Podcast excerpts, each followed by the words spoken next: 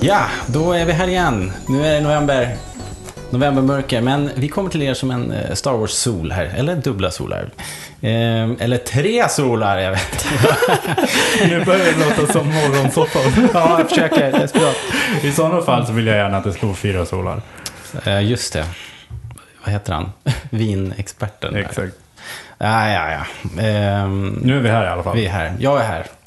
Robert, som vanligt. Och ni lyssnar på Rebellradion, en svensk Star Wars-podcast. Eh, vi pratar Star Wars i största allmänhet, eh, högt och lågt. Och idag tänkte vi prata lite grann om att eh, vi har fått en titel. Hörrni, vi har fått en titel. Yay! Och vi ska prata lite om böcker. Vi ska prata om Tarkin som har kommit ut. Och med mig här idag så har jag Hanna. Hej! Hej. Och Erik. Hej! Hej! Som den lilla solen han är. Ja. Precis. Eh, nu har vi satt tonen. Ja. Så nu spelar det ingen roll. Nu kan ni sjunka tillbaks och börja låta som vanligt. Yes. Folk kommer bara ihåg de första 30 sekunderna. Gud vad skönt. Ja. Hörni, fantastiska dagar för Star Wars-fan. Det har ju kommit en titel på den här nya filmen och det blir The Force Awakens. Och hur känner ni inför det här? Vad, vad tycker ni rent spontant? Kommer ni ihåg? Det är, det är nu ett par veckor sedan den kom, va? Kommer Ja. ni ihåg hur ni reagerade? Alltså jag tror att jag känner väl, jag känner väl ungefär samma sak nu som jag gjorde då. Att, ja. Ja, jag känner lite samma sak. Eh, Det, k- det känns så himla tråkigt att säga det, alltså man, man låter så tråkig, men att när man hör titlar, Star Wars-titlar, då, då är det som att jag inte reagerar alls.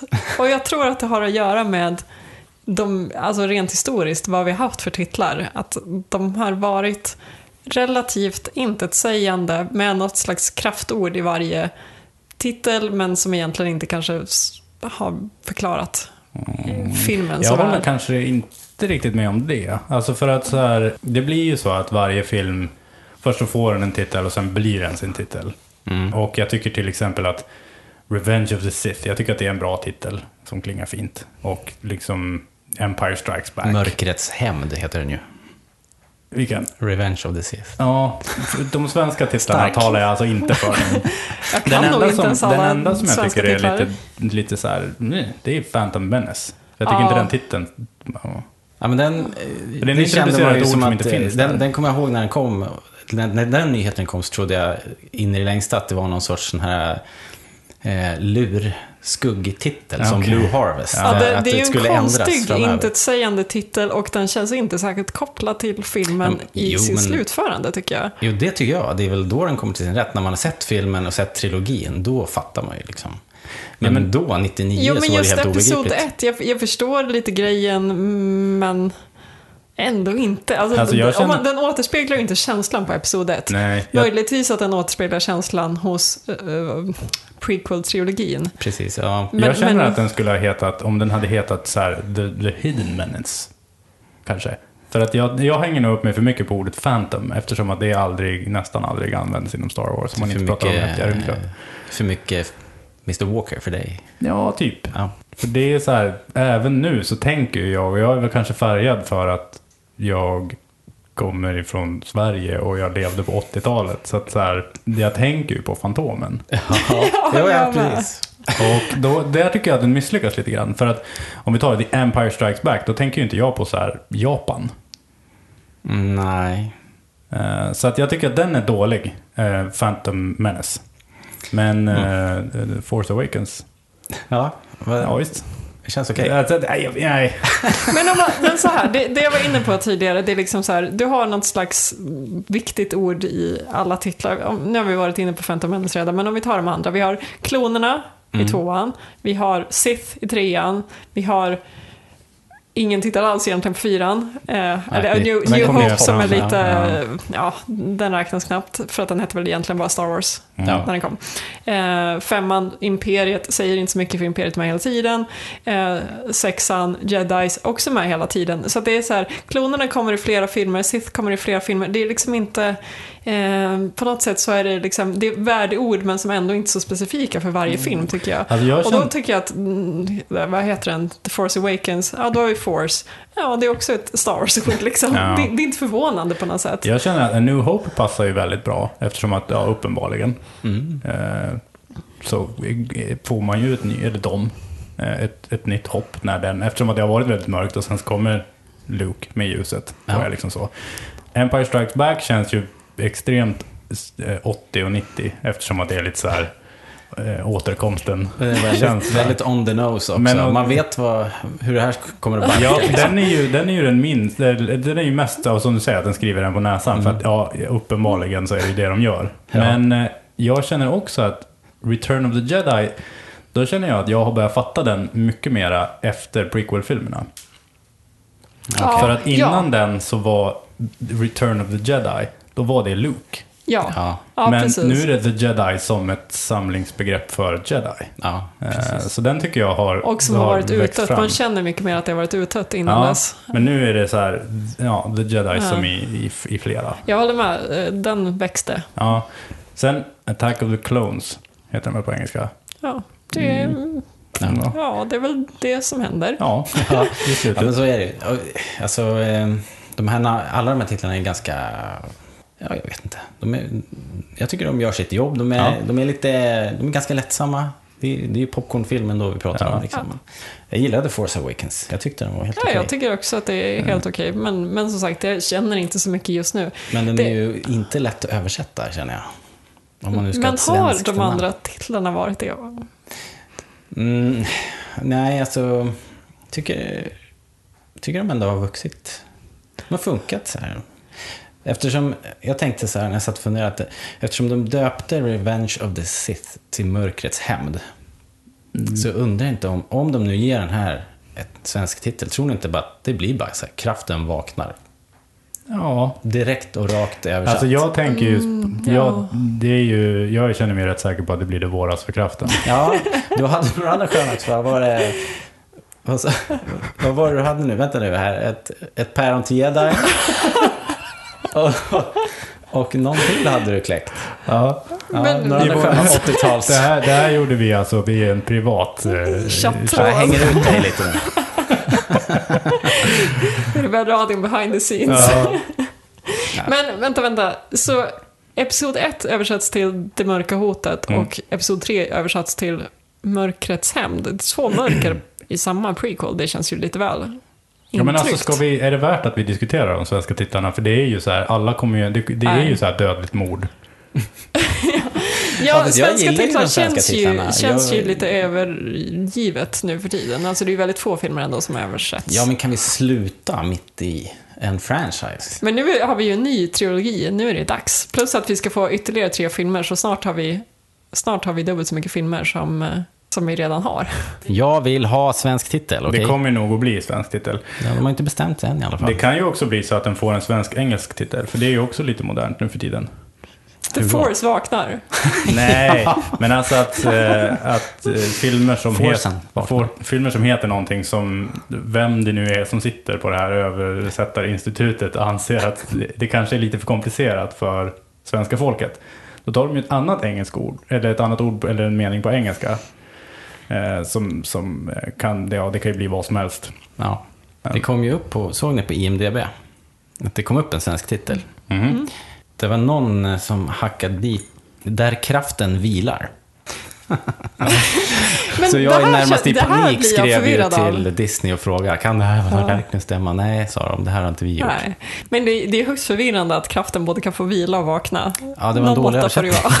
Alltså någon har tryckt på snosknappen. Alltså, det Vill blev sova ju, lite till. Nu, nu tror jag att... Eh, Så jag, var det tror, pappa, han bara vilar. ja, jag tror inte att de skulle kunna göra någon titel som inte skulle bli det stående skämtet den dagen på internet. Nej. Eh, den fick ju ganska hård... Alltså det, kom, det, var ju, det var ju väldigt många skämt som kom Ja, den den spiken på trafiken skulle man ju vilja ha sett i en Ja. graf liksom. Alltså typ så här, ja, episod 8 heter The Force Snoozes. Ja. Och så The Force is late for work. De Och, första kommentarerna var ju det. Det får se straight forward. Så- Snacka om så här 80s komedi liksom. Ja. Så här, springer i högklackade skor och jagar bussen liksom. Pappren och yr bakom. Men får jag gå tillbaka bara till, om vi tar den engelska titeln, vi struntar i svenska översättningar, Ja. päron till farsa. Alltså det har ju spekulerats lite kring vad den här filmen kommer handla om. Och jag vet i varje fall att jag läste några rykte för någon... En, Spoiler två, alert. Nej men för några månader sedan så kom det ju något rykte om att det liksom ska handla om att Luke har på något sätt inte alls fortsatt med sin... Eh, ja, han har aldrig skapat någon jedi-skola utan liksom gömt sig och eh, att jedis aldrig blev det här stora som man kanske förväntar sig efter episod 6 och att man då plötsligt dyker han upp igen eller liksom eh, någon letar på honom. Eh, det här tycker jag hänger ihop ganska bra med en sån typ av, sån typ av rykte. Mm. Jo, precis. Det finns ju mycket rykten. Och, alltså, den här, det är i alla fall inte direkt motsägelsefullt. Det, det funkar med ryktena och det är liksom... Och sen tänker jag direkt så här att okej, okay, de, de kickar igång en avsomnad franchise också. Så att det funkar ju på den eh, nivån Alltså, också. är avsomnad vart då? Ja, men det har inte gjorts några filmer Nej, på, nej, på okej. 30 år Det eller. Liksom. Så att, eh, på, på, uppe på huvudkontoret på Disney så har man nog ansett att det är en avsomnad franchise. Mm. Filmfranchise i alla fall. Star Wars alltså. Ja, precis. Inte kommit några filmer på 30 år. Ja, eller vad det nu är. Who's counting? så ni, har inte, ni sitter inte på några svenska titlar liksom, så här, som ni kan bara, några översättningar? Alltså, du har bränt, du har ju, du har ju bränt mina. Ja, du hade... you had your chance. Ja, okej, så att... Men jag tror inte att det kommer att bli typ Kraften vaknar. Okej, Kraften... vad fan ska det bli Varför då? inte? Alltså, jag tycker Kraft och The Force är lite så här, alltså, jag tycker inte de hänger ihop så här jättebra för att eh, även i, i, på svenska så pratar man ju mera kanske om The Force än kraften men samtidigt är det ju ett vä- väldigt etablerat ord. Mm. Eh, så varför inte? Ja, det är väl tyvärr så. Alltså, när jag var liten så var det ju må kraften vara med dig. Det var, det, det var så Mm. man sa liksom. Ja, du säger ju den årtusende falken. Japp. Det tycker jag är jättegulligt. Stjärnornas krig heter det. Stjärnornas krig, eh, Ja, men det köper jag. det, det, det använder jag också. Eh, det var eh, på senare år som jag började säga Star Wars. Ja, Star Wars. Men jag har, ju, jag har lösningen på det här problemet. Jag, jag misstänkte att vi inte skulle komma till det. Men jag gick till eh, synonymer.se och så tog jag kraften, eller kraft och vaknar. Och så bara klickade jag in det i generatorn där och Okej. fick fram alla synonymer. Så om Erik är redo med sin tärning här nu så ska vi, ska vi generera eh, ett par alternativ som vi kan ge till Disney. Mm. Så löser vi det här en gång för alla. Så om vi ska hitta en synonym till kraft då, då får du slå tärningen. Sex. Sex. Synonymet till kraft blir tåga. Okej, vi kommer ihåg det. Och sen så ska vi ta fram en synonym till vakna. Ett. Vad säger du Arthur? Ett. Sluta sova. Okej, Tåga, sluta sluta. sova. Mera tåga kanske. Eller? Nej, vi får göra om. En gång till. En gång till. Ja. Eh, då kommer din siffra två. Okej, det är förmåga. Mm. Istället för kraft alltså. Mm. Och? Ja, Okej, men så här kan man få göra ibland när man översätter titlar. Fyra. Fyra. Bli medveten. Vad sa vi? Förmågan blir medveten. Ja. Oh, Eh. Litet svagt kanske. Okej, nej det gick inte. Vi... eh, Så här. Okej, vi skiter i det. Vi går Vad tror, vidare. du, vad tror du att det blir då? Alltså jag misstänker att de eh, också att de skiter i översättaren tyvärr. Och sen så får vi leva med The Force Awakens. Ja, men om, de, eh, om du sitter på översättning AB och sen så får du det här stora gigget. Mm, jätte, jättesvårt. Kraften vaknar inte jättedåligt. Men det rullar inte speciellt lätt ur tungan. Man skulle vilja ha tre ord. Kraftens gryning. Ja, Den är ganska bra. Alltså där Fast kraften säger- vilar är ju mycket skönare att säga. Ja. Men det kan ju ha liksom, det kan ju vara helt fel för filmen. Vi Ja. Sen känner ju jag också att så här, eh, tänker ni att det är kraften som i ljus eller mörk? Mm. Jag tänker ljus för att det Mm, har jag varit så väldigt mycket mörker. Ja, jag, jag är lite färgad av alla rykten jag har hört här så, så tycker jag det lutar åt, åt andra hållet. Liksom. Mörk. Ja, Ja. Är att, att Luke inte är riktigt vid sina... Men om, om, eh, om det finns, redan finns en ljuskraft, Mm. då skulle Mm. det kännas kon- Alltså om, om det vaknar till liv en mörk kraft och, och redan finns en ljuskraft, då skulle inte jag säga kraften vaknar. Då menar du att det inte finns en ljuskraft alls och sen vaknar en mörker. Ja, eller eh, några tankar som jag lekt med så här, att, att liksom kraften som entitet liksom vaknar. Mm. Att den på något sätt blir självmedveten eller alltså att det är ett Wow. större väsen som drar igång Men här. alltså liksom. när Att, alla... den inte är, att det inte är en jedi, att den Ja. är, eller en person som den är. Men alltså den, Not a den flyter ju omkring oss och eh, genomsyrar oss. Mm. Ehm, Men när, eh, när Yoda är inne på sina sista timmar, då pratar han väl om att, eller någonstans i, i Star Wars, nu kommer jag inte ihåg vart det är någonstans, så pratar han ju om att, och det verkar som att kraften blir svagare när jedis dör ut. Mhm. Mm. Eh, så att den Att de liksom, ju att de liksom som att- föder varann på något sätt. Ja, typ. De, de pratar ju också om i prequel-filmen att Jedi-orden har blivit svagare de senare Mm. åren. Men där råder det viss oklarhet känns det som ifall det är att de faktiskt har blivit svagare eller är att det är att Sith alltså blockerar Mm. deras förmåga. För de, det är ju också det som he, sker hela tiden. Att, att den mörka sidan då förhindrar Jedi-orden att till exempel förstå vad som håller på Mm. försiggår och Mm. motsvarande. Men, men de nämner ju ändå att så här, när ska vi berätta för folk att vi börjar Mm. försvagas liksom. Att vi inte har den här klarsynen längre. Ja, precis. Mm. Ja, ja, det är Så, så det kan ju vara att, att det faktiskt har mm, alltså blivit svagare just för att de är färre, absolut. Svårt att veta vad de tänker ta det här åt för håll. Med eh, kraftens gryning så fick vi ju också en logotyp. Ja, precis. Som du kände lite om. Alltså det, det, det, det som jag tycker är ju att folk har ju gnällt på fonten och sådana saker. Mm. Det, det hade inte... Den var inte klockren tyckte jag inte. Men vad det inte är, är ju... Det är ju ingen t-shirt. Liksom. Du kan ju inte smacka den där på en t-shirt och vara Nej. nöjd med det. Så att, Kände du så med prequels-titlarna? ja, Revenge, Ren, Den var Revenge ganska of the snygg i och för sig. Den var Sith. Den gjorde de röd och liksom boxade Ja, in va, som, som på den gamla goda tiden. De andra kommer jag inte ens ihåg. Nej, för att jag minns inte riktigt de andra. Men jag håller Det med, var Revenge of the Sith minns var- jag som ganska snygg. Men Jag tycker det är skönt att de har slopat det här episod, alltså att episod 7 inte är titeln som är det största som Nej. står Mm. på loggan. Det tycker jag är jättebra. absolut. Så det finns ju förhoppningar. Det hänger ihop lite bättre också tänker jag med eh, om de nu ska ha spin-off-filmer parallellt så kanske det blir lite hackigt och håller på att numrera och sen så bara, ja fast nu är det inget nummer liksom. Ja, fast å andra sidan, blir, det- det snackade vi om också här i någon konversation vi hade, att det blir svårt att särskilja vilken är del av den pågående sagan och vilken Mm. är spin-off-filmen. Ja, Så att det kommer en som heter Kenobi och en som heter Boba Fett, någonting så här, ja, om, om den här bara heter Kraften vaknar så är det svårt att veta för en som inte är helt insnöad som vi är. Vad, Men- vad hör den här in i Ja. kontinuiteten? I och för sig, fast folk går ju och tittar på bio, eller går ju på bio hela tiden. Ja. Utan att ha koll Du på jag någonting när det gäller bakgrundshistorier om superhjältar eller motsvarande. Så att jag tänker att de, de löser nog det här efter två minuter eller någonting sånt. Jag känner att den, det vi fick se när det var Star Wars-loggan och sen så The Force Awakens i, vitt, i mitten där. Eh, det kändes mera som en, en placeholder än en färdig logotyp. Ja, det kändes lite hafsigt. För att den går ifrån allting nästan som, eh, som Star Wars har gett ifrån sig.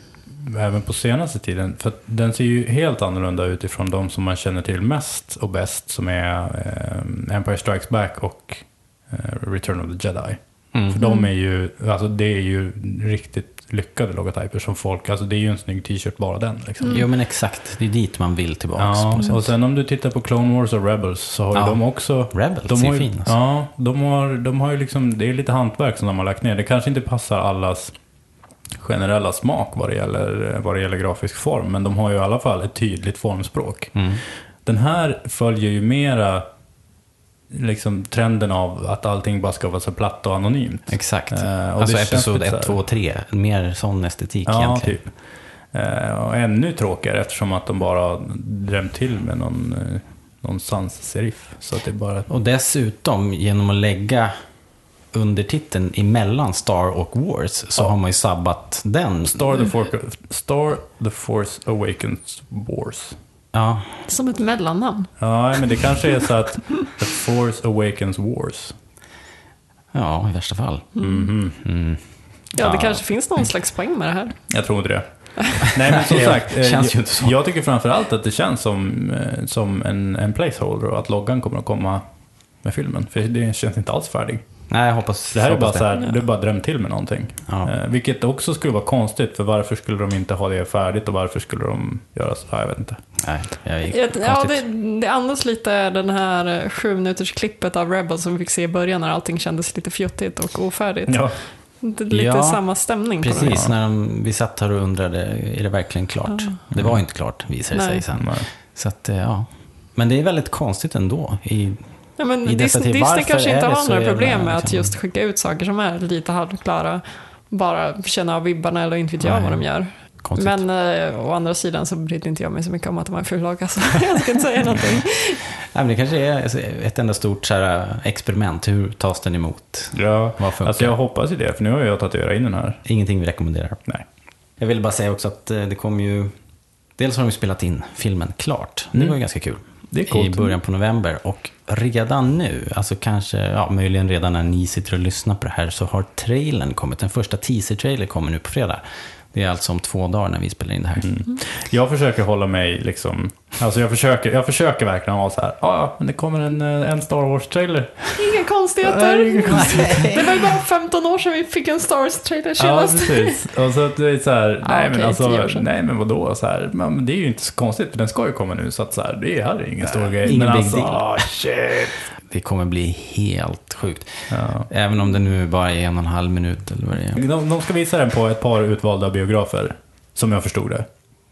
Eller var det Nej, ett alltså par så här tror jag det, det, det, Först trodde jag också det, för det, kom, det var en biografkedja som hette Regal, eller Regal, Mm. som släppte att vi ska köra Star Wars på de här biograferna i de här städerna. Framför alla filmer. Mm. Fattar ni? Alla filmer på hela de här multiplexarna. Det är en jävla massa dukar. Men sen har det kommit, sen har AMC sagt att de ska köra. Och så att Ah, i princip under den här helgen så kommer det vara på varenda biobiljett så kommer du att kunna se den här trailern. för- Det är ju historiskt stort. Jag känner ju rent spontant att de borde köra det på de amerikanska fotbollsmatcherna. Eh, på Om man tv vill menar nå mycket folk. På tv då? Ja. Tv-sändningarna? Ja. Men det ska ju vara exklusivt. Ja, Folk ska vara, vara sugna på att gå på bio. ja, då- vem vet hur de resonerar här. Fast men- det känns ju oavsett vad som den kommer ut på internet rätt fort. Ja. Kan man Ja. väl tänka sig. Men då, och sen efter att den har gått på de här exklusiva ställena som vi nu kan förutsätta är biografer. Då var det en vecka. Eller vad, vad har de sagt? Nej, alltså sen har de inte sagt någonting utan eh, att det är exklusivt och så, det är bara vad vi har antagit eftersom Ja. varför gör man annars så här? Varför Ja. lägger man det på biograferna? Man kan ju inte göra hela den här grejen och sen ändå släppa det på YouTube samma sekund som den går upp på biografen. Det känns ju konstigt tycker jag. Alltså, ja, varför säga att Rebels ska gå på XD när man kan titta på det över jävla allt? Ja, ja just, det är ju sant. Så att, Jag tror att den kommer extremt fort. det lär den ju göra. De kommer inte, typ, säga. för det kommer ju, någon kommer ju naturligtvis sitta och filma den här. Men det, Ja, men jag tror att den kommer upp Och då av kommer Disney. den upp på YouTube oavsett. och då kommer ju Disney släppa Ja. den i HD.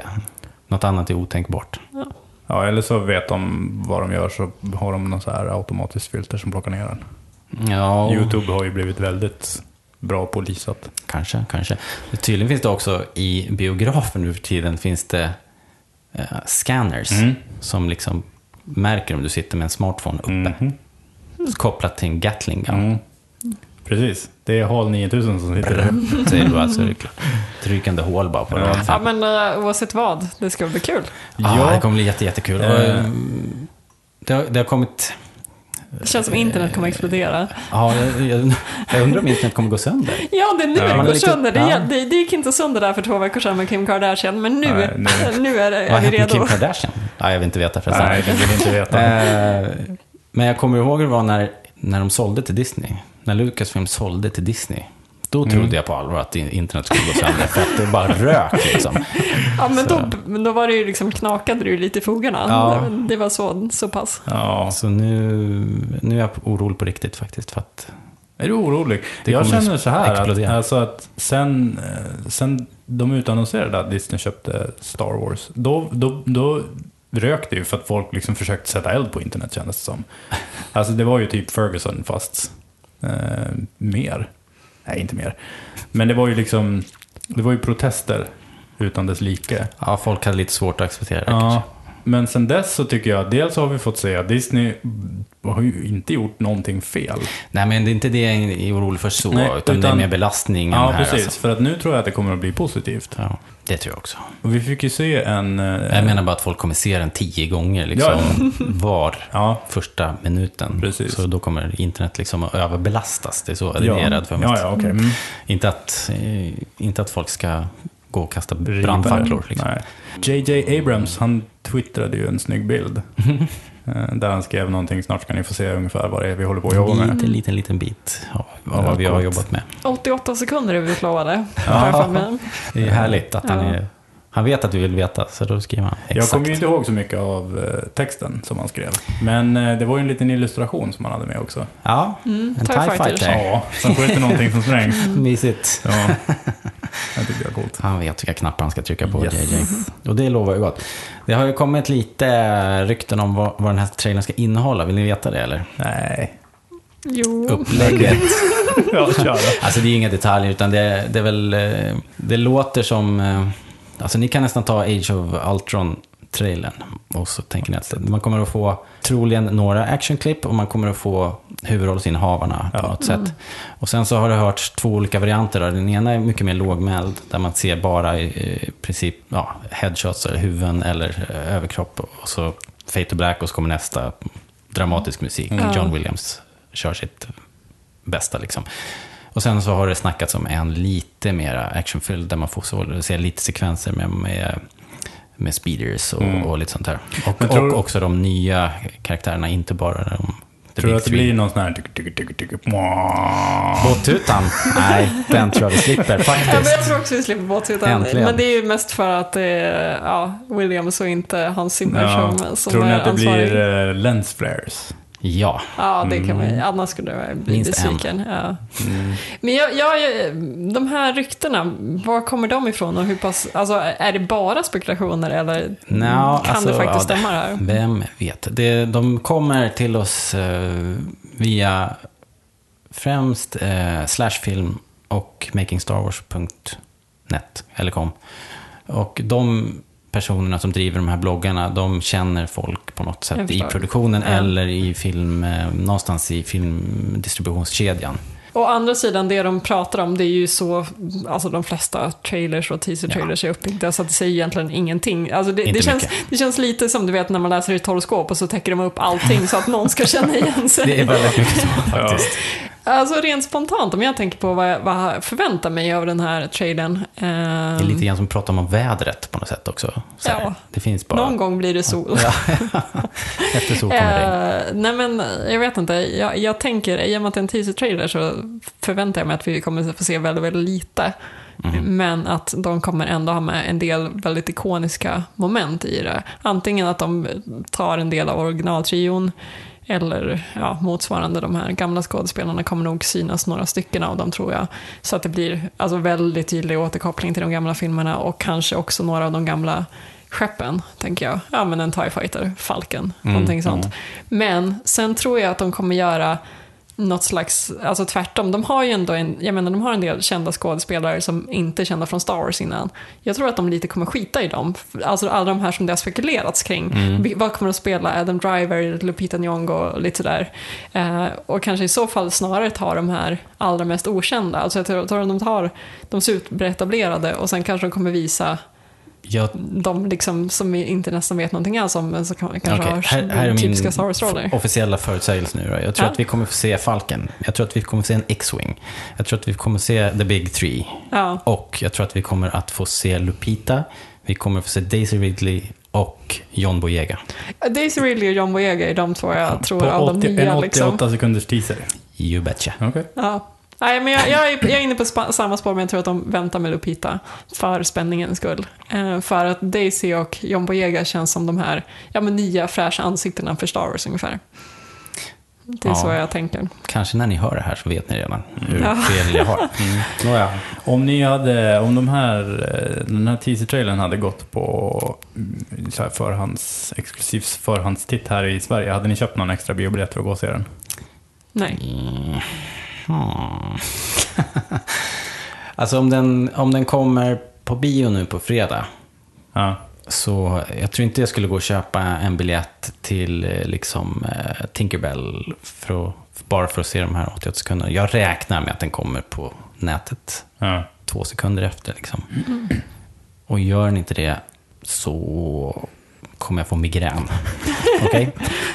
Det är också en förutsägelse. Men det, ja, alltså, om jag skulle köpa en biobiljett och så skulle den komma, antagligen då två, två fem sekunder efter. Eh, då- det skulle kännas lite som det här när man eh, köade till Episod 1 biljetterna. Alltså att man, man tänkte då så här, nu är jag med om någonting historiskt. Och så kommer man känna sig lite dum efteråt. För att alla andra köpt på nätet. Ja. Mm, Ja, eller jag menar Episod 1. Eller liksom. Ja, du menar just att det var... Ja, det blev lite i- pinsamt för att man gick in i det lite för hårt och så Ja. behövdes det inte. What if, what, som, i, som i fanboys. What if it sucks? Mm. Eh, ja, okej. Jag Hörni, hade i vi- alla fall, eh, jag hade nog i alla fall letat igenom SFs eh, utbud och gått och sett någon. Du hade gjort det? Ja, om det var någonting som är ändå, om de filmerna det finns ju säkert någonting som man kan se. Ja. Tänk vad coolt. Jo, jo Och så och se den på, på bio. en Liksom. duk, liksom. Ja, jo, jo, Och då är det så här, då, är det, då, då finns det alltså för ett par människor här på jorden så finns det nu möjligheten att få se Star Wars spelfilm på duk. Mm. Även om det bara är en teaser-trailer. Det är rätt coolt. Ja, men det är rätt coolt. Till Interstellar hade jag gått och sett. Men, eh, ja, jag förstår. Eh, Erik, vad tror du att trailern kommer handla om då? Nu har vi sagt vårat. Vad får vi se? Alltså jag har snabba klipp, eh, sparsam dialog och eh, Luke Skywalker på slutet. Okej, så en ganska snabb trailer då? Mm, ja, i och för sig 88 sekunder är rätt länge. Ja, det är en och en halv minut man hinner visa. Vi, fick ju, vi kollade ju på teasern till Jurassic World. Ja, Eh, Det var typ 14 sekunder. Ja, det var inte mycket man fick se där. den var kort. Nej, jag tror inte att de kommer att visa för mycket. Jag tror, eh, jag är helt inne på att de kommer att försöka trycka på så många retro-knappar som möjligt. Eller inte retro, men eh, vad säger man? Nostalgiknapparna, ja. Ja, exakt. ja. Eh, för att verkligen, verkligen börja odla den känslan av att Star Wars är nu tillbaka. riktiga Star Wars tillbaka på något vis. Men jag tror inte att vi kommer att få se, jag tror inte att vi kommer att få se särskilt mycket. Eh, jag tror inte att det blir så många som du nämnde i en teaser-trailer. Det ska ju teasas. Mm. Men nu vet jag jag, så här, nu ska jag göra en lite mer detaljerad. En revision. Nej, inte så mycket revision. Inte så mycket revision, men jag ska göra det mer detaljerat så att jag kan ha ännu mer tydligt fel när jag har fel istället för att göra... Ja, men jag menar, jag, jag ska inte All hålla på in. och tramsa som ett horoskop, utan nu ska jag köra Ja. det detaljerat. Ja, jag känner ju att jag, Jag tänker mig. 88 sekunder, som Ja. du sa, det är ganska långt. Jag tänker att ungefär eh, hälften, eller ja, kanske bara en tredjedel, men ganska, ganska många sekunder i början är väldigt långsamma. Det är lite mörkblått, det är, liksom, det är lite mörker, man, det är kanske någon som letar efter någonting, man vet inte riktigt vart man är på väg någonstans. Sen ser man någon som hittar någonting som är typiskt Star Wars, eller helt plötsligt så liksom öppnas ett rum upp eller någonting och där ser man en ljushabel eller en, en trasig hand eller någonting sånt där. Och sen smäller det igång och då ser man massa korta klipp efter det. Men jag tror att liksom introt, alltså första 20, nej vad blir det? Ja men säg 20-30 sekunderna, går väldigt långsamt och man vet nästan ingenting. Sen så smäller Så att man inte ens skulle vara säker på vad det är för någonting. Ja, precis. Det här är i och för sig också ganska typisk moderna teaser trailer, Ja, så att det, skulle, det säger inte så mycket. Men nu har jag i alla fall etablerat en lite tydligare Det låter detalj, väldigt att- troligt, men tänk om de gör så här, att det är svart. Och sen så bara, in a galaxy far, far away. Och sen bara, boah! Kommer John, kommer båttutan. John Williams har sålt sin Williams, själ. ja. han, han hann inte med. Han är för gammal, han orkar inte liksom. Tänk om du Han fick ringa, de fick ringa till Ja, tänk, om det, tänk om det är stjärnhimmel. Eh, Alltså föreställ dig det här, en stjärnhimmel. Och sen så åker tusenårige falken förbi. Det kommer uh, uppifrån. Så för att liksom, nu är det gamla Star Wars och nu, Mm. nu flyger som jagad av två TIE fighters. Och, så har du, och sen så klipp till cockpitbild liksom. Och där sitter en ihopsjunken gammal Han Solo och en gråhårig Chewbacca. Och så bara "Chewie, get us out of here. Ja, och just den repliken, den skulle kunna dyka upp. Det som är rätt fördelaktigt med Chewbacca, det är ju att Wookiees åldras ju långsammare än Ja. människor. Bellan. Ja. Han, han kommer ju liksom vara fortfarande vara fräsch. Ja. Det är ju härligt. Några gråa stänk hoppas vi väl på ändå. i För jag tänker han måste ändå vara ganska ung i originalfilmerna i och med att han ser väldigt ung ut i Clone Wars. Jag skulle tycka det var coolt om man hade en sån här en cybernetic arm eller någonting. Ja, han har ju varit ute i krig mycket. Mm, ja. Det kan han nog få. Mm, ja, det har ju cirkulerat lite konceptbilder.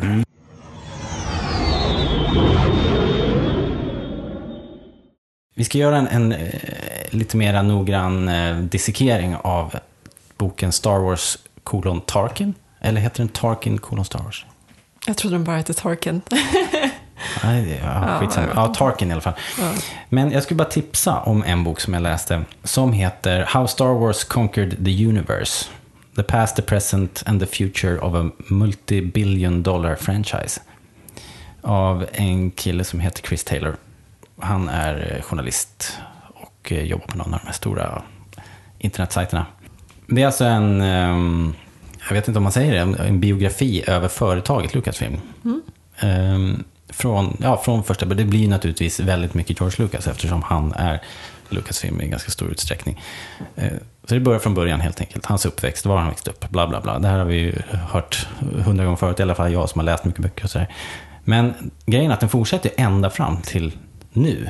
Till Rebels Okej. och när liksom Disney har köpt upp och den här filmen är på väg och sådär. Så den är väldigt aktuell. Det är coolt. Och för mig var andra halvan av boken fantastiskt rolig och spännande när eh, han började komma in på prequels. För där har jag inte läst lika mycket. Nej. Och man har inte hört lika mycket om hur the inner workings... Intresset har inte varit lika stort överhuvudtaget. Nej, och det har inte skrivits lika Nej. mycket helt enkelt. Man får hänga med hela den resan, hela produktionen. Och, och eh, väldigt, väldigt intressant att se lite grann bakom kulisserna på eh, prequel-produktionerna. Och också sedermera då Disneys uppköp och allt som föregick där. Hur gick det till? Ja, jag kan varmt rekommendera den. Det låter väldigt spännande. Mycket, mycket bra. En Men- fråga bara. Ja, Som fan, känner man sig lite dum när man läser den där boken? Som att man bara känner att man liksom har gått på alla de här PR-grejerna. Ja, lite, lite varning för det blir det. För att det blir väldigt uppenbart att George Lucas eh, bara så här... Eh, he's making this money. shit up as he goes along. Ja. Det är verkligen så. Han hade ju ingenting klart. Nej. Och det går till och med så långt som att när, när, när vi kommer fram till nutid och han ska börja sälja det här till Disney så förstår han ju att han kan inte sälja det här och få ut det han vill ha om han inte har treatments till 7, 8 och 9. Så fram tills dess fanns det ingenting. Och han har ju sagt det upprepade gånger, ni kommer aldrig få sjuan. Han har sagt det hur många gånger som helst i media. Men sen när han började fundera på att sälja så bara, hmm, hur ska jag göra mitt företag attraktivt? Så här, Okej, jag skriver sju stycken treatments, eller tre stycken treatments till tre nya filmer och så säljer jag det till Disney. och det kommer en massa roliga citat där, men bland annat så säger Bob Iger när de har köpt att eh, Ja, det finns tre movie treatments och eh, ja, de har potential. så att de kanske inte var så här uh, over the moon eh, när de hade köpt det där, men, men de förstår ju att... Så charmigt renoveringsobjekt. ja, lite så. Exakt så. Så Ett renoveringsobjekt. Ja, verkligen. Så um, mycket intressant. Men precis som du, eh, precis som du säger så, så, så inser man att man ska inte analysera de här filmerna för hårt. För att den där röda tråden som vi så desperat vill ska vara där, den kanske faktiskt inte finns. Och det är inte så konstigt att Expanded Universe och filmerna eh, knakar i fogarna när man analyserar dem. Fast jag tänker lite tvärtom. Eh, men det kanske bara är så jag har hanterat Star Wars i allmänhet. Jag gillar ju inte så mycket det här behind the scenes med, med några filmer. Jag tittar aldrig på de där extra DVD-erna. Jag vill liksom inte riktigt ti- veta hur saker har gjorts och hur man gjorde den här masken eller motsvarande. För det tar bort lite av magin när jag ofta ser filmer. Eh, det är klart man kan eh, se det ändå. Alltså, jag, jag förstår ju att det bara är filmer, men, men på något sätt så gillar jag snarare att tänka bort industrin helt. Ja, men jag förstår vad du menar. Att det, det förtar ju eh, en del av eh, liksom, magin helt enkelt. När man får så se när, hur så när det kommer görs. till överanalyserande så tycker jag på något sätt att det, är nästan härligare att överanalysera själva storyn och bara göra det än att kombinera, analysera lite av storyn men sen se bakom scenerna och så inser man att aha, de- de hade ingenting. Och då på något sätt bli, faller en del av det här platt. Ja, Eh, lite gör det. så, att- så att det är på något sätt bättre att bara tänka, äh, men det här är några som har koll. och så bara kör man. Och så bara, kan man strunta i att så här, Ignorance äh, is bliss. Ja, men Ja. precis. För, att, för att det finns en jättehärlig magisk värld där och Ja. eh, det kanske inte alltid hänger ihop, men det kan man väl se som att det här är någon som berättar som inte riktigt minns Ja. vad som hände för länge sedan. Ja, det Eh, hänger ju nästan ihop. Ja. Och, och, eh, och det är vi nöjda med, liksom. Vi, eller hur? Men alltså det där Mm. tycker jag... Han har ju såklart försökt, Ja. men eftersom det läggs så här miljoner mantimmar på att bryta Ja. ner filmerna så är det klart att då kommer man hitta sprickorna. Ja, men jag tycker att en av de sakerna som gör Star Wars så bra är att, och jag tror att, en av det, att det är samma sak som gör att Star Wars är så pass framgångsrikt som det är. Det är att, alltså, George Lucas super ihop någonting. Och sen så bara kör de. Han, jag vill bara säga det, att han är nykterist. Ja, det, men jag, jag menade inte bokstavligt talat. eh, utan jag, jag vill säga så här, George Lucas han drar någonting ur arslet. Och sen, så blir det, och sen så blir det film. Ja. Eh, och sen så är det någon som, mm, någon som undrar så här, ja men en sån här lightsaber, hur, eh, hur funkar den egentligen? Så är det någon, någon, eh, någon representant för någon nördförening som kommer fram och frågar. Och där, en av de styrkorna från, det kan vara George Lucas eller så kan det vara någon annan, det är ju att de ser ju möjligheten att både stärka sitt eget varumärke och tjäna pengar. För då säger de så här, vänta lite tag. Och sen så ber de någon supa ihop en bok om det här.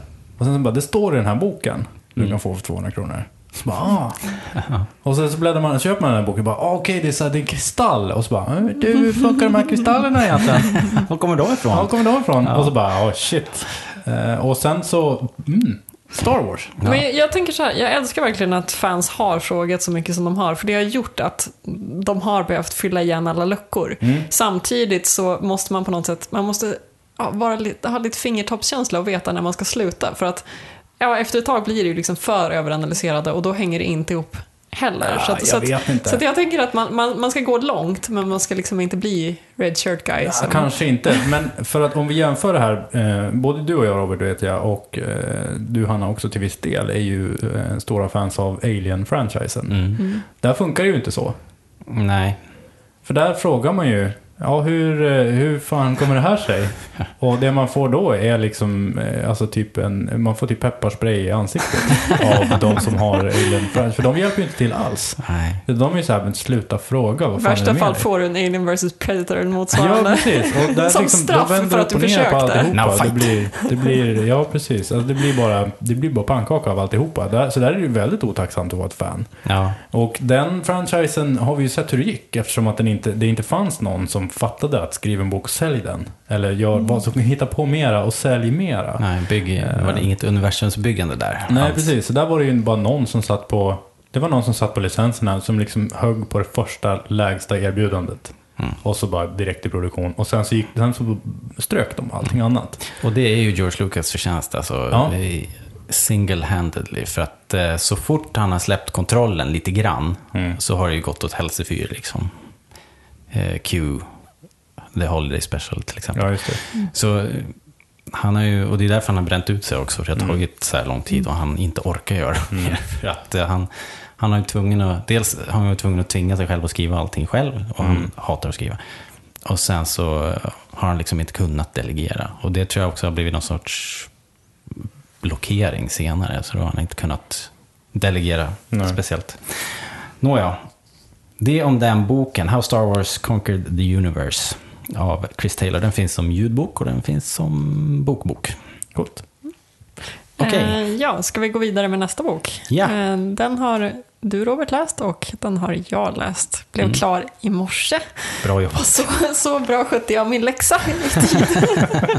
Jag har Eh. inte ens försökt. Jag sitter längst bak i klassrummet med fötterna på Eh. bänken. Jag har väl varit, kanske hintat tidigare om det, att jag har inte läst så mycket Star Wars-litteratur. Nästan inga fackböcker alls och inte så mycket romaner helst, kanske fem, sex stycken innan det här. Eh, jag har inte varit så nyfiken och intresserad, men det börjar komma. Och just i och med den här boken, Tarkin, så fanns det ju ett bra ämne i och med att en väldigt älskad karaktär. Så det är alltså en, en splir, sp- sprillans ny bok. Eh, 4 november släpptes den. Eh, James Lucino har skrivit den, samma som har skrivit Darth Plagueis som jag har nämnt tidigare. Det här är en bok som handlar om eh, Tarkin ganska kort efter Order 66, ungefär fem år efter. Så han har inte riktigt etablerat sig som Grand Moff Tarkin ännu, utan det är ett ganska tidigt skede av hans imperiekarriär, skulle man kunna säga. Man får följa honom när han eh, övervakar produktionen av Imperiets nya massförstörelsevapen, alltså dödsstjärnan. Eh, går eh, inte helt utan komplikationer. Eh, så man får se när Tarkin försöker lösa det här tillsammans med ingen mindre än Darth Vader. så håller det på, det är själva huvudstoryn kan man säga i boken, men sen har vi också ganska mycket tillbakablickar för att eh, boken liksom fungerar lite så att den ska etablera vem Tarkin är, var han kommer ifrån, varför han är som han är. Mm. Eh, och, och, det känns som, kan man säga, huvudsyftet med boken. Vem är Tarkin? Han har mm, ja, haft en ganska stor roll i Star Wars, men ändå har man kanske inte hittills vetat så mycket om vem han är. Så det, det kopplar tillbaka till hans barndom, hans uppväxt, tonåring, liksom tiden när han utbildar sig. Det nämns också lite den här eh, Ja, för er som har sett Clone Wars så dyker han ju upp även där och det nämns också i boken flera gånger. An, ja, precis. Ja, precis. Det, det... Så vi ska ge någon slags helhetskänsla av Tarkin mm. och som sedan skjutsar vidare honom till till hans senare position i imperiet kan man säga. Hur tyckte du att det funkar då? Ehm, jag tycker, alltså, det ska ju få Tarkin att framstå som väldigt klipsk eh, och eh, på något sätt eh, etablera just varför, hur kommer det sig att Tarkin är ändå den brutala karaktär han är. Liksom. Mm. Och just det de framförallt pushar för är det här med att han liksom ska kontrollera genom rädsla. Det kommer tillbaka väldigt många gånger och det är ju hans signalement kan man säga. Han, han jobbar ju mycket med rädsla och det kommer då från ja, en ganska tidig del av hans uppväxt. Eh, så jag tycker att alltså just det här med rädsla får de, får de fart på snabbt och håller i sig ganska bra, även om det kanske blir lite tjatigt. Däremot eh, jag tycker fortfarande att han känns liksom lite svag på något sätt i boken mot vem, den han blir. Och jag tycker kanske inte heller att han känns lika brutal som, eh, som jag tänker mig Tarkin. Eh, så det, det, saknas ju fortfarande eh, eh liksom mm, det här Det blir aldrig något så här explosivt våld kring Tarkin. Han är mycket precis. mera beräknande. Han är slug. Liksom. Ja, slug och nästan en Sherlock Holmes-typ i sin analysförmåga. Liksom. Precis. Alltså väldigt sådär. Eh, det är, något, ja, det är flera scener där han liksom, man får följa hans eh, analys av en situation eller en person. Och det, det, är, nästan som, det är nästan som att se på Sherlock. Liksom. Ja, precis. Samtidigt så himlar de ju liksom inte med att han är, han är väldigt målfokuserad, eh, bryr sig inte så mycket om liksom, vad han måste göra för att komma fram till målet. Och han har någon slags väldigt stark ideologi om att eh, man måste få ordning på saker och ting. Alltså att kaos är det värsta som finns och allting som inte är kaos är bättre. Mm. Det tyckte jag för övrigt var nästan det bästa i boken. Just hur eh, imperiet har mottagits och eh, varför har... Hur, hur kom det kom det sig att det inte blev ett omedelbart uppror. Liksom. Ja. Så att imperiet kom ju så, alltså, folk välkomnade det när det kom, just för att det innebär ordning och struktur mm. och stabilitet och sådär. Och, det, och, från början så såg det kanske inte så långt, alltså det, det, det påminde ganska mycket om republiken. Mm. Bara, bara lite mer uppordnat, för man visste att republiken var korrupt och, och, senaten ja. var dålig och sådär. Det här var bara ett upp, en uppstyrd senat kan man säga. Ja. Det är ju så den porträtteras. Eh, så att, eh, jag, jag tycker väl egentligen att den eh, porträtterar Tarkin förhållandevis bra, men det saknas element om varför han blir så brutal som han är. Men det är väl just att liksom, han väljer bara ta ett steg till. Om man har etablerat grundprincipen som är härska genom rädsla och ordning och reda är det bästa som finns. Mm. Då är, då är liksom Tarkin i Episod 4 bara en, eh, en utveckling på det, kan man säga. Mm. Så jag, jag, tycker man känner igen hans personlighet, men jag håller med om att det var väldigt mycket Sherlock. ja, alltså på det stora hela då. Det, det är en rätt långsamt berättad historia också. Ja. Och sen tyckte jag att eh, det vart lite mycket technobabbel. Och det är jag så extremt allergisk mot, därför att då tas jag ur mitt Star Wars. Kan det... du ge exempel? Menar du farkosterna? Eller? Ja, det kan det vara. Eller tekniska lösningar. De håller på att prata om hol, så här, holocaust, äh, inte holocaust, utan holonet-sändningar. Mm. Och hur de eh, piratsänder och hur de hackar och donar och liksom det där bara. Det är så här, bara ja, nu går ögonen i kors här, nu somnar jag. Liksom, nu zonar jag ut ur min lilla ljudbok så här. Så bara, oj, vad, vad hände här? Ja, Så det, det där gillar jag inte alls. Ja, alltså du sätter fingret på någonting som jag har funderat på när det gäller Star Wars-litteratur i allmänhet. Och det är ju att ganska många av de böckerna jag har eh, läst så tycker jag de håller ett ganska lågt tempo.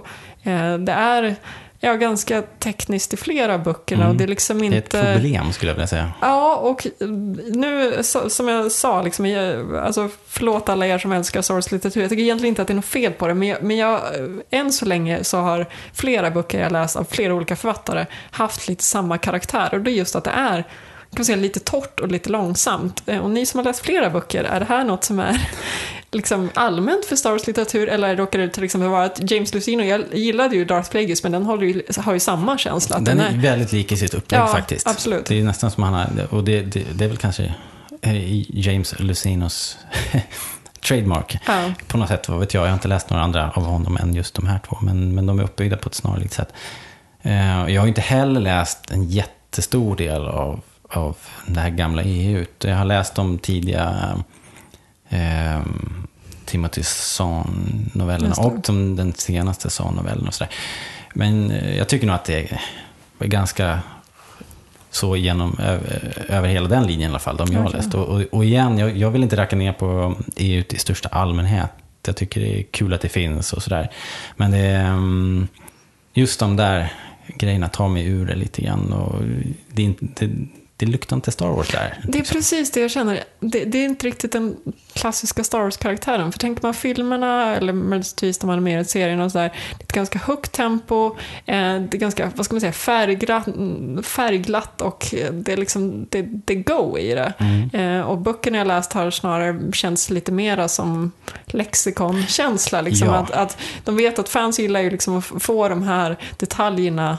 Ja. Eh, hur funkar saker och ting? Vad var det som hände mellan de här åren och sådär. Men att det blir liksom för mycket fokus på det. Ja. Eh, för, för jag hade snarare tänkt att du har de här fartfyllda filmerna och du ska göra böcker. Vad borde karaktärerna vara? Jo, det borde ju snarare vara liksom nästan filmmanuskänsla. För det, nu för tiden, alltså om man tar till exempel young adult-genren eller något sånt där, där är ju väldigt många böcker skrivna lite som filmmanus. Det är väldigt mycket handling, väldigt lite personporträtt eller landskapsbeskrivningar eller någonting Ja. sånt där. Och det hade jag trott skulle, bli mycket, eller skulle vara mycket vanligare inom Star Wars-litteratur, men det är något jag inte riktigt har sett ännu. Nej, det är som att de känner sig tvungna att liksom beskriva världen i detalj. Och, och jag, jag vet inte, men för Eh. mig är det ju helt onödigt. Jag vet ju vad jag, jag, jag ser ju planeterna och skeppen i huvudet. Liksom. Jag behöver inte veta exakt hur de fungerar. Mm. Jag har ju läst eh, ganska många Star Wars-böcker. Hur går det med Eh, din X-Wing? Eh, Ja, mitt, mitt nuvarande projekt är att jag läser de här X-Wing-böckerna och eh, håller borta. Eh, för att de startar dåligt och sen så är det bara nedförsbacke.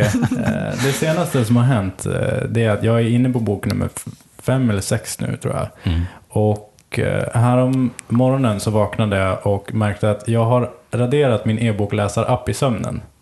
Oh no. Så jag tar det som ett tecken. Att, Så det här projektet har slutat nu ja, helt enkelt. nu orkar inte jag läsa, men nu bytte de författare från, från den, här, eh, den här jävla Stackpole till, Ja. eh, till eh, Aaron Alston.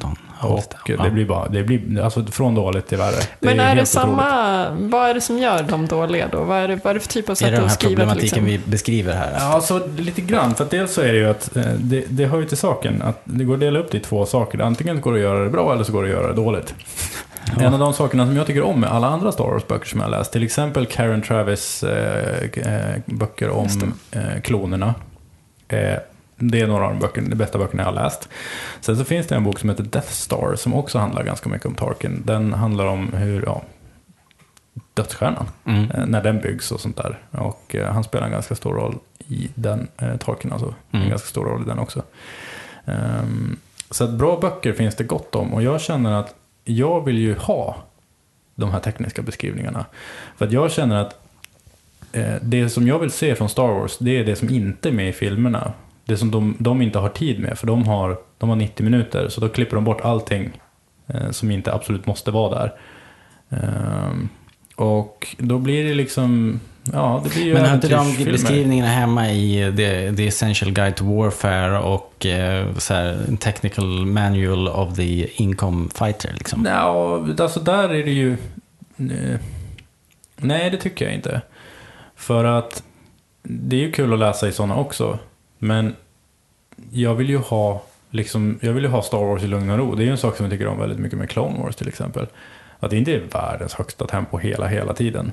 Nu är det ju för sig det, det är ganska högt tempo i den, men jag känner att om man inte om man inte absolut måste göra allting till Indiana Jones springer ifrån en eh, kula som håller på att rulla ner och mosar honom när han ska kasta sig in under en stängande dörr och ta sin eh, hatt, vilket Star Wars är väldigt, väldigt mycket.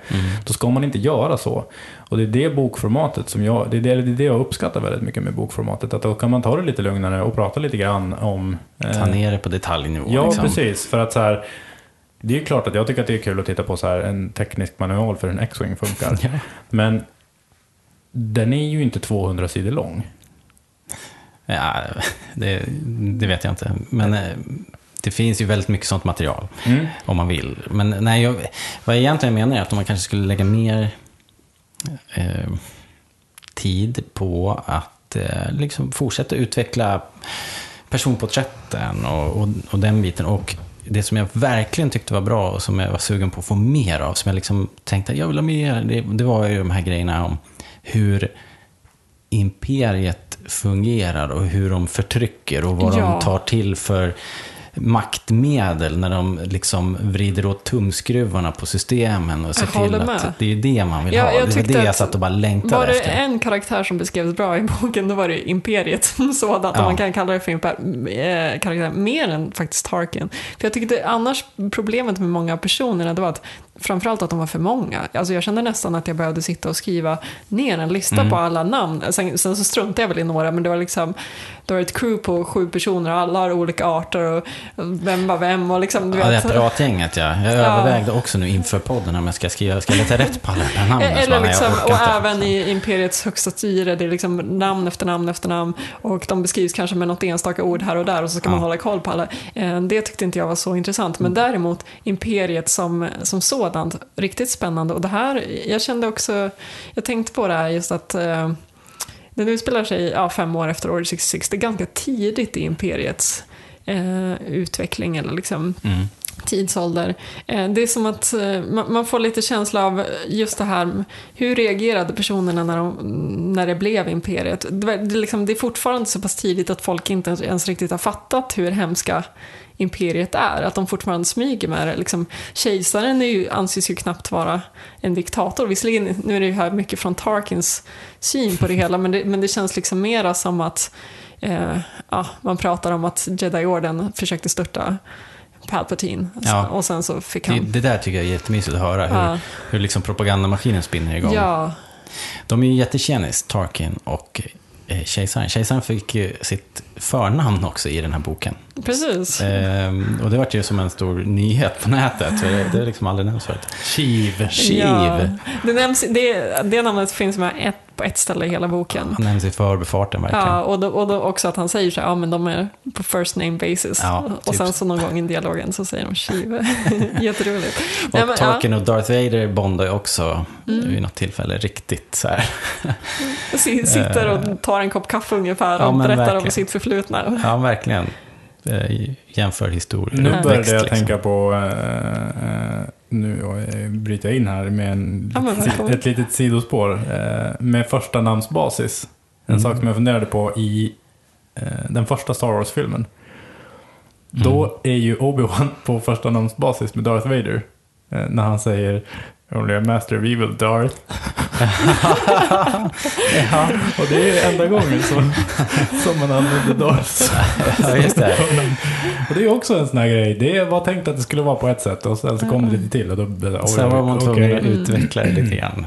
Ja. Men det, man, det som framgår i boken här, det är ju att eh, alltså propagandan är ju så pass hård att till och med Tarkin själv, som ändå är mitt inne i det, har ju inte särskilt koll eller har blivit ganska påverkad av det här. Alltså, han, han, alltså, jag Ja, hade ju till exempel inte koll på att man inte vet vem Vader är var Ja, kom det. Vader ifrån? Alltså jag trodde att det var liksom lite mer självklart att, i varje fall bland topp, toppen i, på Imperiet, att ja, det här är före detta Anakin Skywalker som leder Darth Vader. Att det till och med är okänt tycker jag var väldigt fascinerande.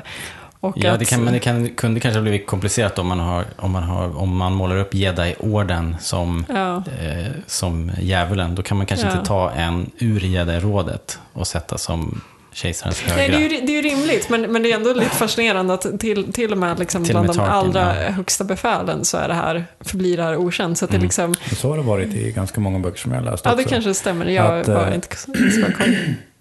Den här äh, långa mörka mannen dyker upp äh, och ingen vet. Och i serietidningarna också.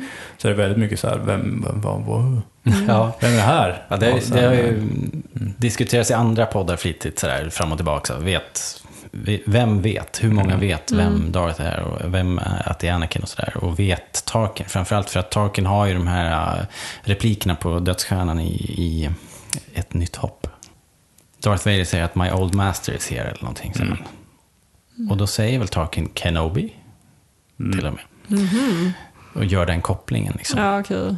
Ja, Därför- kanske, därför så, så måste han ju någonstans veta. där på vägen så har det Han blivit tydligare. Ja. Ehm, Men, men ändå ganska härligt att liksom till och med Tarkin blir på något sätt påverkad av det här. Mm. Och han försöker fråga lite om jedis och eh, det liksom får svaret, vi pratar inte längre om jedis. Nej, just det. Eh, ganska coolt tyckte jag. Så Ja, det är ju det som är riktigt bra här. Ska vi våga oss på någon sorts slutbetyg eller? Uff, ja, ja, okej, du, du kan få börja. Ett till fem, eh, ett till fem eh, ridbyxor. Ehm, jag tror att jag passar på och eh, ger den här en trea. Min vana trogen. För att den är inte, inte så bra som jag hade hoppats att den skulle vara. Nej, jag är, jag är på samma spår där. Alltså det finns, det finns ljusglimtar. Jag tycker, ja, men framförallt när vi pratar om hur imperiet framstår. De är lite på Coruscant, liksom få reda på hur det har utvecklats sen Order 66. Jag tyckte jag jätte- jättemycket om. Alltså, men, och det, där, de segmenten skulle jag ge en femma. Ja. Men tyvärr är det några enstaka procent av boken. Ja. Och övrig story mm, faller ganska mycket. Ja, det är just det här tempot som jag inte riktigt intresserad av. De, har, de lider också av problemet att man inte riktigt vet vem man ska heja på. Kände du det? Ja, lite grann. Men vid det laget, när, man, när den här historien som utspelas, in, liksom som är, ska vara den drivande actiondelen, den, eh, när den väl börjar få riktig rullning, då vid det laget hade jag, ju- hade jag ju redan liksom tappat intresset tyvärr. Så jag hade ju ingen chans att hålla ordning på vilka alla de här Nej, personerna det. var. Så, så att jag, jag, Ja, det jag- kändes som att hela, hela den eh, grejen, alltså det var som en enda stor McGuffin bara som var där för att de skulle ha något att göra. Det, jag hade väldigt svårt Verkligen. att koppla ihop alltså, någon sorts intresse med den historien. För, för på något sätt kan man ju tänka sig att om man ska läsa en bok om Tarkin då ska man antingen bara börja älska Tarkin mer eller så ska man hata honom, liksom, fast på ett så här myshata honom och så ska man heja på något sätt alla som är emot honom. Ja. Men nu var det lite som att det var man småhejade lite på alla. Eller brydde sig inte om någon. Alltså Men någonstans känns det där. som att de försöker göra eh, ungefär något motsvarande vad som händer med eh, republiken och eh, federationen i prequel-filmerna? På vilket sätt menar du då? Alltså att, att, man, att det är svårt att säga vem det är som, är, Ja. vem det är som gör fel. Ja, fast det, alltså det är väldigt tydligt att imperiet är onda och det, det man alltså faktiskt ser är ju någon slags väldigt, väldigt tidig eh, känsla av rebellrörelse. Alltså, att, alltså han får ju ändå någon slags motgångar och de, de har ju någon slags ideologisk koppling så att det är ju ändå personer som försöker slå tillbaka. Ja. Men de, eftersom han då är så överlägsen intellektuellt på något sätt, eller på något sätt så ska boken framhäva honom som väldigt smart, eh, då, då är det på något sätt svårt att koppla samman, eller koppla, eh, kopplas känslomässigt med alla som jobbar emot honom. Nu, nu när vi pratar om det så känner jag att det, det kanske var det som saknades precis på slutet. Att man skulle väl ha haft, nu, nu eh, kanske en, en liten spoiler då, jag ska inte avslöja hur det, hur det slutar, men det jag inte fick var ju liksom den här scenen med Aldran. Alltså, det skulle ju ha slutat med att han bara fire at will och så, bzz, och så hade han sprängt skiten ur rebellerna liksom och Ja. vunnit på ett riktigt ondskefullt Tarkin-sätt. Och det rånas vi på liksom. Ja, nej, så det, det var på något sätt, det var lite för vaniljigt. Så att eh, de riktigt bra delarna får en femma och de, den 90, Nej, övriga, 90, övriga 90 procenten får kanske en tvåa av mig. Så att det är någonstans där jag är. Så att det, tyvärr blir det ju någonstans kring två och en halv, tre för mig också. Säg det. Jag, jag, jag hade absolut inget emot att läsa boken, Nej. men jag suktade inte efter den heller. Nej. Så därav att jag började läsa klart den i morse. Funkar din betygsformel likadant?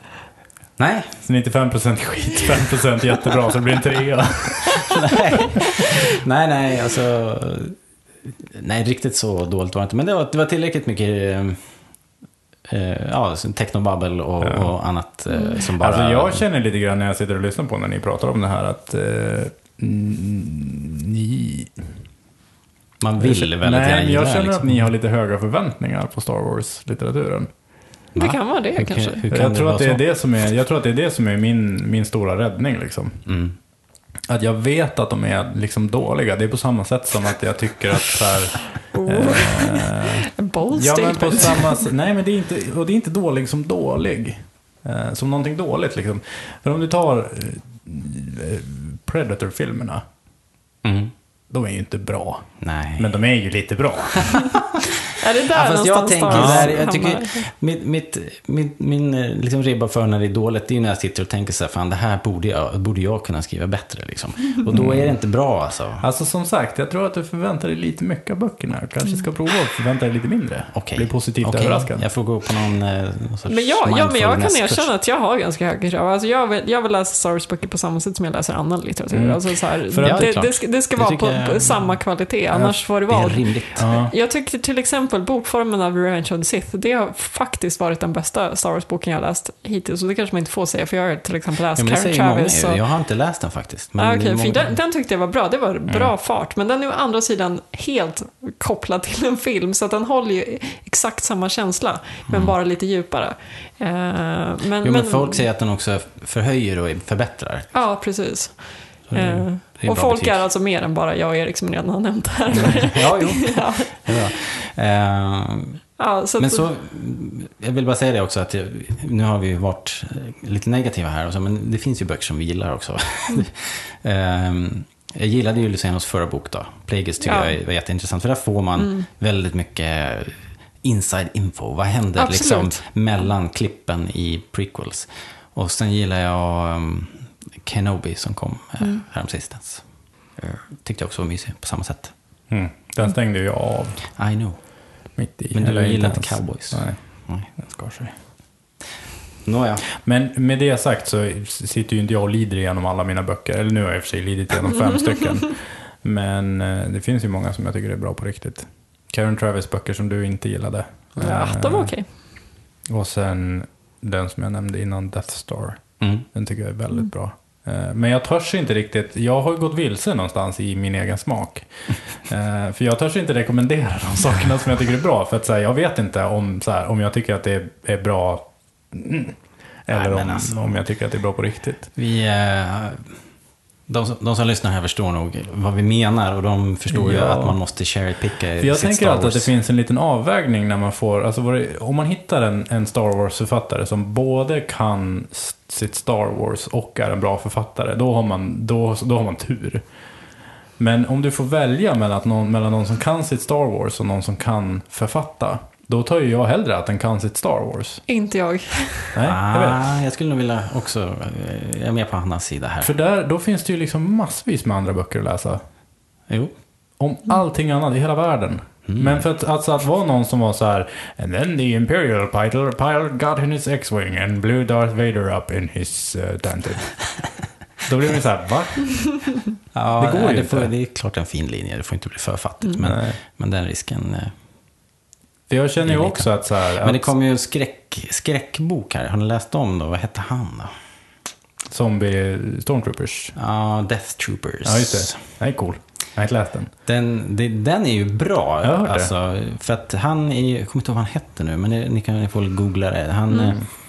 eh, eh, han var ju en liksom väl etablerad skräck författare. Mm. Och som tog sig an så här. Sen var han säkert ett Star, Det Star låter Wars-fan jättespännande. också. Jag ska nog ge det en chans. Eh, den, den är bra. Sen gjorde han ytterligare en då som inte var, tyckte jag, lika bra. Men ibland funkar det ju bara. Liksom. Ja, den där har ju fått ett, ett lite fint liv i uh, fan-communityt. Mm. Eh, det finns ju cosplayers som kör Death Trooper. Ja, och det har kommit så här statyetter och ja, maketter. det så coolt. det snackas om att folk sitter och dagdrömmer om eh, så här, någon Death Trooper-bana nu på nya um, Battlefront. Battlefront. Ja, ja. Och så där. Det, vore, det vore ju coolt liksom. Ja, ett sånt där hård mode. Ja, exakt. Ja, Precis. let's do it. Upp till, vi måste till the escape pods. Liksom. Ja. Fighta dig igenom en Star Det vore Destroyer. coolt, liksom. Ja. kan, kan bli något. Apropå Tarkin och eh, alternativa EU-historier så kan jag bara, när jag ändå pratar om fin litteratur, så har jag startat en blogg till eftersom jag har så mycket tid över. Den heter, i nuläget heter den Star Wars-serier.wordpress.com. Och eh, den senaste som ligger där nu är en serie som heter eh, heter den Leia i Imperiets tjänst, tror jag. En gammal serie från 1985. Och du, du kollar både gammalt och nytt? Ja, det här är hela min samling av svenska Star Wars-serier. Så den, den spänner från 77 och framåt. Och så tar jag det i lite random ordning, bara för att det inte ska bli för tråkigt. För de här första är, är ganska torra. Och den här som jag tipsar om nu är gammal, och det är en gammal dagstidningsstrip då, som gick i USA på, på 80-talet. Men där, det, där får man också lite Tarkin backstory. Han är i och för sig död, men Leia hamnar hos eh, Tarkins änka på äventyr. Kan ni läsa upp på. Ja, om man eh, vill se mer från henne ska man läsa Death Star som jag pratat om. Är hon med där? Ja, han har en liten, jag vet inte om det är hon, men eh, det är någon. En liten pingla. Hashtag it's all connected. Yes. Hörni, är det något mer ni vill eh, tipsa Star Wars-allmänheten om innan vi stänger butiken för idag? Oh. Ta, talande tystnad. Ja, ja, ja, men vänta. Det här känns ju väldigt lite off topic här, men jag såg filmen Drive nyligen, Mm. där Oscar Isaac är med. Just det, jag med. Det är första, första gången jag har sett honom i en film. Eh, Jag tyckte att han var riktigt, riktigt bra som skådespelare i den. Så vill man få en liten, eh, liten eh, Episod 7-puff eller lite känsla av vem den, den personen är så rekommenderar jag den filmen. Det var bra och han skötte sig väl. Coolt. Är det någon av er som har sett Lupita på film? Nej. Nej, inte jag heller. Jag kan dra till med ett eh, konkret tips. Ja, Eh, det är att gå in på tiefighters.com. coolt. Ja, det är där? snygg Star Wars artwork för eh, alla olika smaker. Åh, vad roligt. Mm, det är Häftigt. jätteroligt. Bra Eh, där kan man, Ja. Det finns, eh, oj oj oj, hur många sidor är de uppe i nu vet jag inte, men hundratals. Men det är inte bara TIE Fighters från alla nej, vinklar nej, liksom. utan det är, den heter bara TIE Fighters. Eh, Okej. Men så är det allmän Star Wars-konst, fan, eh, artwork Mm. och sånt. Nu vet vi vad Erik gjorde när han inte valde stilar. att läsa Starkin. Alltså. Ja, man får kolla på bilder. Jag tycker att det var Mindre. helt okej prioriterat. Ja, så här, i efterhand. Eh, ja, men hörni. Härligt prat Star Wars. Mm. Ja, Jag blir alldeles varm i kroppen. Ja. Känner. Tack för att ni lyssnar också. Och glöm inte bort att skriva till oss. Det är alltid kul med feedback. Och skriv vad ni tycker om trailern. Ja, och vi vill 17. höra era svenska Star Wars-titlar. Ja, precis. Nu måste vi knäcka det här och, och eh, ge Disney lite tips. För de, Mm. eh, de kommer få huvudbry. Eh, ni hittar oss på iTunes förstås. Ge oss gärna en femstjärnig review där. Skriv till oss på Facebook.